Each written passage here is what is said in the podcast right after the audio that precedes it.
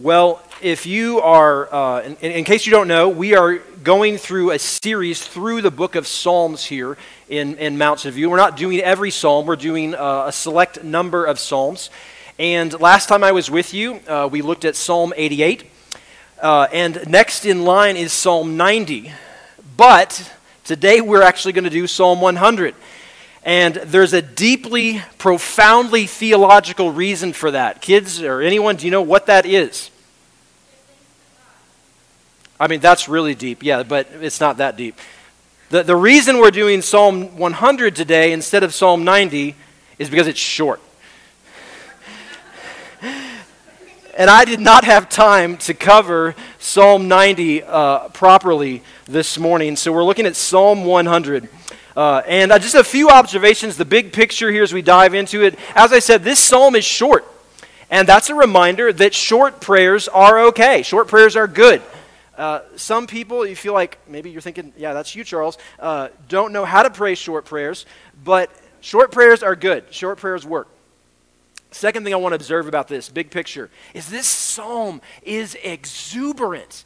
I mean, this, this is not somebody who's expressing religious duty to God. Like, this is somebody who is so satisfied, so overjoyed, uh, overjoyed in the presence of God that, that they just can't help but shout out God's praise. Um, this, is, this is the overflow. Psalm 100 is clearly the overflow of someone's life who is so satisfied in God that they just can't help but proclaim it uh, an illustration of this. Uh, you all graciously allowed my family and I to have a, a, week vacation last week. It was great to get away and just spend some time together as family. And we got to enjoy Glacier National Park. And that was my first time up to, to Glacier. And it is amazing. If you have not been to Glacier, it is amazing. Um, and uh, Pastor Ron and I and my wife were out on a hike one day uh, along the Highline Trail, if, if, you're familiar with that one. And it's this great view over the mountains. And the mountains are just they're stunning and they're in fall color. And, and we're walking along, and just Ron just stops at one moment and just lifts up his hands and he goes, Holy, holy, holy is the Lord God Almighty. Uh, hiking sticks in hand. And now, why did he do that? Well, it wasn't because he was a pastor and he's on the clock. You know, oh, this is my duty, got to do this. Uh, it wasn't so. I you know I didn't say, "Hey, Ron, could I have a sermon illustration? You know, could you give me something like?" It just it, it was because I think what was going on in, in your heart, Ron, this was the same that was going on in my heart. Was just this looking around at the beauty, and you just can't help but want to praise God because I know the God who made this, and God, you're amazing that you put this together. Worship is the overflow of a heart that is wowed by God, that is satisfied with God, and that's what Psalm 100 is third observation notice this psalm is corporate, it speaks to the congregation. Uh, and what's so striking about this prayer, this song, is that it never directly addresses God, yet it is worship to God. In fact, the, the, the superscript tells us it's a psalm for giving thanks. So, in other words, there's this we can talk to one another and be worshiping and giving thanks to God. And that's a corporate thing. You can't do that alone. There's a lot of things you can do. You can read your Bible on your own. You can, you can pray on your own. But there's a there's an element to the Christian life that can only happen corporately. That's why I look forward to coming here on Sundays, that we gather, and we gather and we worship corporately, there is something supernatural in that. It's powerful. Uh, next, notice that this psalm asks nothing from God. There's not a single request in this psalm. Now, it is right to take our needs to God in prayer. And in fact, I would argue, Mountain View, that we don't, it's not that we're asking too much from God. I would think, I think we're not asking enough. Uh, scripture says, You have not because you ask not, James says. And so we, it is right to take our prayer requests and needs to God. I, I was so encouraged uh, Robbie, uh, I don't know if you, you, were there, but in Awana on Wednesday, as they're, they're praying, one of the kids pipes up and says, Hey, pray for the roof. As you all know, we need to replace our roof, which is super expensive uh, for us, not to God who made the universe. Uh, and I was just encouraged, like, Yes, gold star, kid. Uh, the, so it's right to take our prayer requests. So by all means, keep asking. And encourage you. I'd love to see more of you coming to our Wednesday night prayer meeting or the Awana prayer meeting uh, or a prayer at 845 uh, in the, on Sundays in the library. Uh, but prayer is not just for asking. A, a full prayer life means that many of our prayers will simply be expressions of gratitude and thanks to God. And that we need to be cultivating a habit of endless praise, of, of just praising God, of giving thanks to God constantly throughout our days as individuals, constantly as a congregation, corporately, that, that praise to God, thanksgiving to God, should be a, an overflow out of our hearts and lives. This psalm teaches us about God. And, and it's profound what it reveals. It's wonderful what it reveals. This psalm also teaches us about us, and that's going to be both encouraging and humbling. Well, that's kind of a, a big picture of Psalm 100. So, what we're going to learn today, let's dive in and learn it. And the big idea from Psalm 100 for us is intentionally know and give thanks to God. And, and every word uh, in that big idea is very, uh, well, intentional. uh, so, and it has a lot of meaning behind it. Intentionally know and give thanks to God. Intentionally know and give thanks to God. Psalm 100, a psalm for giving thanks. Make a joyful noise to Yahweh, all the earth. Serve Yahweh with gladness. Come into his presence with singing. Know that the Lord, he is God. It is he who made us, and we are his. We are his people and the sheep of his pasture. Enter his gates with thanksgiving and his courts with praise. Give thanks to him. Bless his name, for Yahweh is good. His steadfast love endures forever, and his faithfulness to all generations. Let's, let's break this, this, this short prayer down. Verses 1 and 2 Make a joyful noise to Yahweh. Uh, many translations uh, translate this shout triumphantly or, or shout in triumph. Uh, so this is this is making some noise. This is not a quiet worship service. I mean, literally shouting, shouting to the Lord, all the earth. Serve Yahweh with gladness. Come into his presence with singing. Application number one worship God.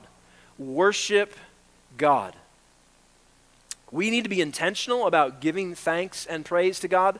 Uh, it's not just praying for the things we need, it's not uh, just when, when, we feel like it, it's in, in developing an intentionality of worshiping God constantly. And notice what's striking. This is a psalm, right? This is, the, this is part of the Hebrew Bible. This is part of the God's people, the Jews praying. This is their songbook. But who is called to worship here? All the earth. The Jews, as God's chosen people, were never intended to be, that's where it ends. That was the beginning. God says, in fact, one of the prophets, Isaiah, uh, God says it's too small a thing for the Messiah to rescue just Israel. I'm going to rescue all the nations uh, through him. And so all the nations are called to worship. Christianity, what, what, you know, maybe I don't know if you've thought of this, Lauren, but, but you as a missionary are part of a worldwide liberation movement to set people free.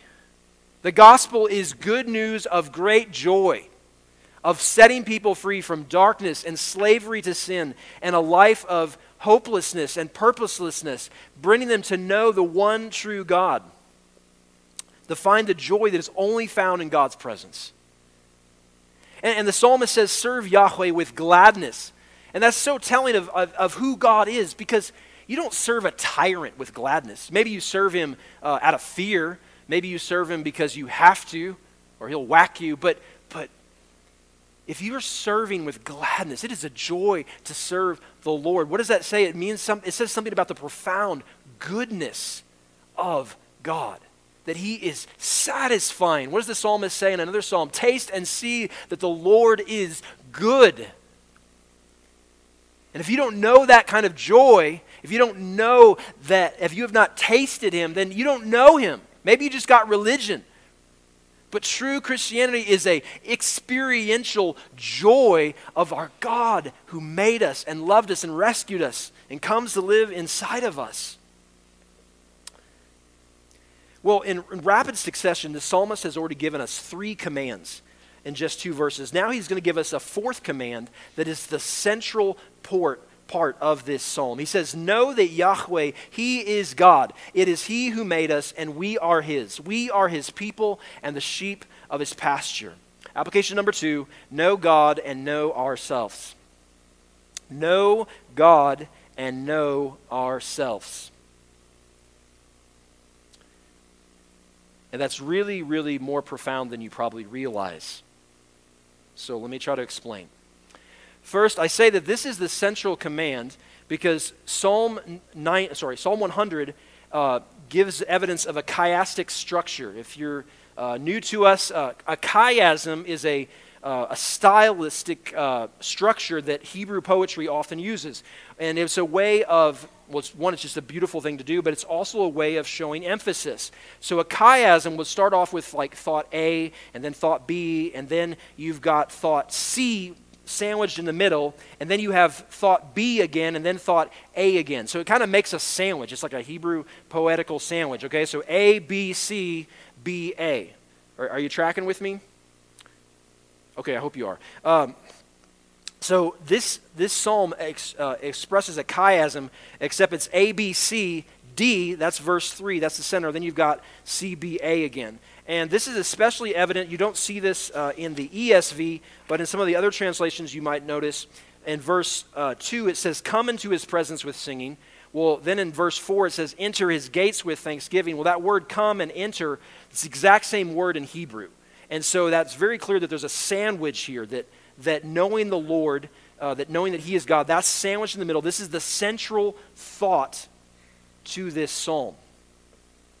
And so, knowing that Yahweh, that's the personal name of God revealed to Moses at the burning bush, knowing that Yahweh is God is the foundation, it's the central aspect of this psalm. And it's foundational to us that we know who God is and, and who we are.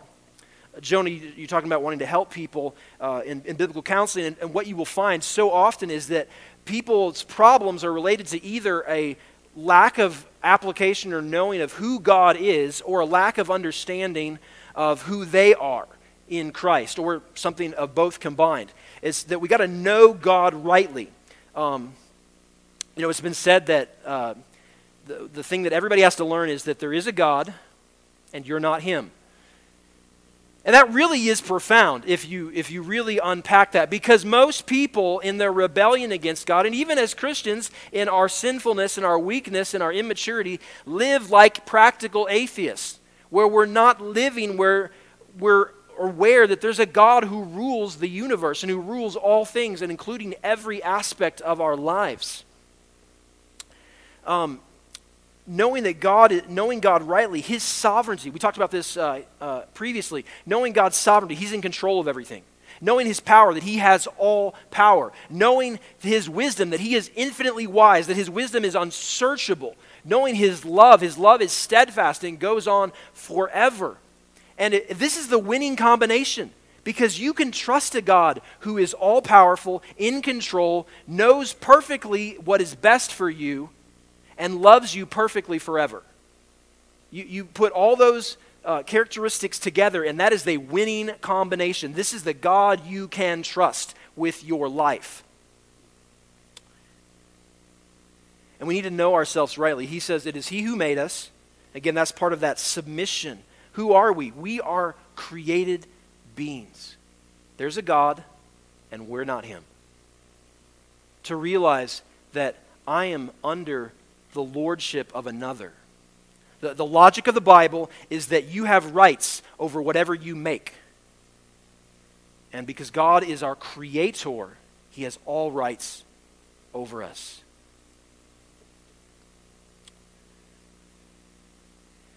He made us, but it's not just that He made us.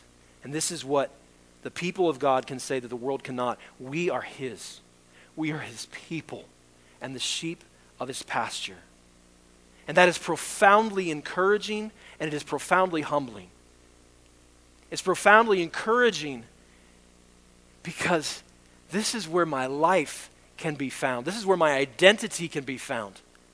Uh, Lauren shared with us in the 9 o'clock hour in the Sunday Bible time of uh, the, the anxiety that a lot of Quebecois are wrestling through in their, they're finding their identity in social media, or they're, and, and that's a terrible, you know, unstable foundation for your life. Uh, if, you're, if, you're, if your identity is based on how many likes you have, or how popular you are, what people think of you. And Jesus just liberates us from that. That we don't find our identity in what people think of us or how popular we are. We find our identity that God says, You are mine. One of the most transformational things in my life personally was a, a switch from finding my identity in my accomplishments to finding my identity that God is my Father and He loves me and I am His forever. But it's also humbling because he says we're the sheep of his pasture. And that's encouraging because God is the, the perfect shepherd, right? Psalm 23, the Lord is my shepherd. And, and then he goes, David goes on to say in that psalm all the ways that God lovingly and perfectly cares for him as shepherd. And we looked at that several months ago. If you missed it, you can find it on our YouTube channel, uh, the message from Psalm 23. But I encourage you to look at that if you, if you weren't here. Um, but, uh, and that's what's so amazing. Then Jesus shows up on the scene in John 10 and says, I am the good shepherd, which is this profound claim to divinity if, if, if, if Yahweh is the, the shepherd, and then Jesus shows up and says, I am the good shepherd, it's a claim to God to being God in the flesh. That's wonderfully encouraging that we have a shepherd who's looking out for us, who's caring for us, who's, who's taking care of us, protecting us, leading us. It is such a great thing that I am not the captain of my fate, I'm not the master of my destiny, that I have a shepherd who leads me, who is protecting me, who picks me up, who cares for me, who guides me, and, and so often does it more beautifully than I even, I mean, he does things that we don't even know to ask. And I just look back in hindsight, and I'm like, God, I didn't, I didn't even know what I needed. I didn't even know what to ask for, and you, you gave it, you provided. But this is also really humbling because remember, church, where on the, on the scale of animal uh, intelligence are sheep. They're dumb. Sheep are stupid animals, right? Okay, and I think that might apply to goats too, because we saw this in Glacier Lake. We, we, God blessed us with multiple uh, wildlife sightings, and we saw a flock of goats, and they just stopped in the middle of the road. There's this car, and they just stopped. They're like, we don't know where to go. Do we like walk in front of the car? Do we like? Go? No, they just stayed in the road, and. Um, Terry Wilbanks, uh, one of our uh, missionaries, who's going to be with us soon. He's going to share with us uh, he can tell you about his story about sheep when he was in Scotland. Uh, but sheep are stupid animals. They're dumb. And they do all these dumb things and they need care. Like sheep cannot survive without shepherds. They have to have a shepherd. You know, the moose, they're great. You know, the bighorn sheep up on the mountains, they're great. They're on their own. They can survive. The deer, all, you know, all these animals can make it on their own. The squirrels, the chipmunks, uh, they survive just fine. But sheep don't make it. They will not make it without a shepherd. And so it's really humbling. It's really, uh, it, it, brings great confidence, but it is great humility to say, God, I'm a sheep. We're just dumb sheep. God, have mercy on Mountain View. We're just a bunch of dumb sheep, led by some dumb sheep. God, we need you. Some of you are like, I am underlining that in my sermon notes. We are led by dumb sheep. I'll look forward to that in one of the future cards. Thank you for being our dumb sheep. Okay, anyway. Um, hey, if the shoe fits, you know, like. Well, if God made us and we are His and He cares for us, what's the right response? Worship. The right response is worship. Enter His gates with thanksgiving and His courts with praise. Give thanks to Him. Bless His name, for the Lord is good. His steadfast love endures forever, and His faithfulness to all generations. Application number three praise the Lord because of His goodness, love, and faithfulness. Praise the Lord because of His goodness his love, and his faithfulness. We worship God because of who he is. This isn't based on our circumstances. There's nothing in this psalm that says, hey, God, because I'm feeling healthy, I'm going to praise you. Hey, God, because you've really blessed me with a nice new chariot and a nice new donkey, I'm going to, I'm going to bless you. No. Our thanksgiving to God is not based on our circumstances, it's based on who God is. And who is God? God is good. God alone is good. And in a world that is full of atrocities and evil and injustice, This is such good news that God is good. He's completely good. And, and the Bible affirms this over and over again. Remember what the Apostle John taught us in 1 John? He says, This is the message we have heard from him and proclaim to you that God is light, and in him is no darkness at all. Some people reject God because of the existence of evil in the world. But evil in the world is what points us to the existence of God. Because if you are going to ask an atheist what's wrong with the world, the only logical answer is nothing. Nothing's wrong with the world. It just is. And so it doesn't matter if there's genocide going on here. And it doesn't matter that, that poor are being exploited in this country. And it doesn't matter that human trafficking is happening here. Nothing, nothing matters. It just is. It's just the universe. It's one big cosmic accident. But you know at the depths of your being that that is not true that when you read about horrific things that happen to children, when you read about injustice, when you see evil, that it's real.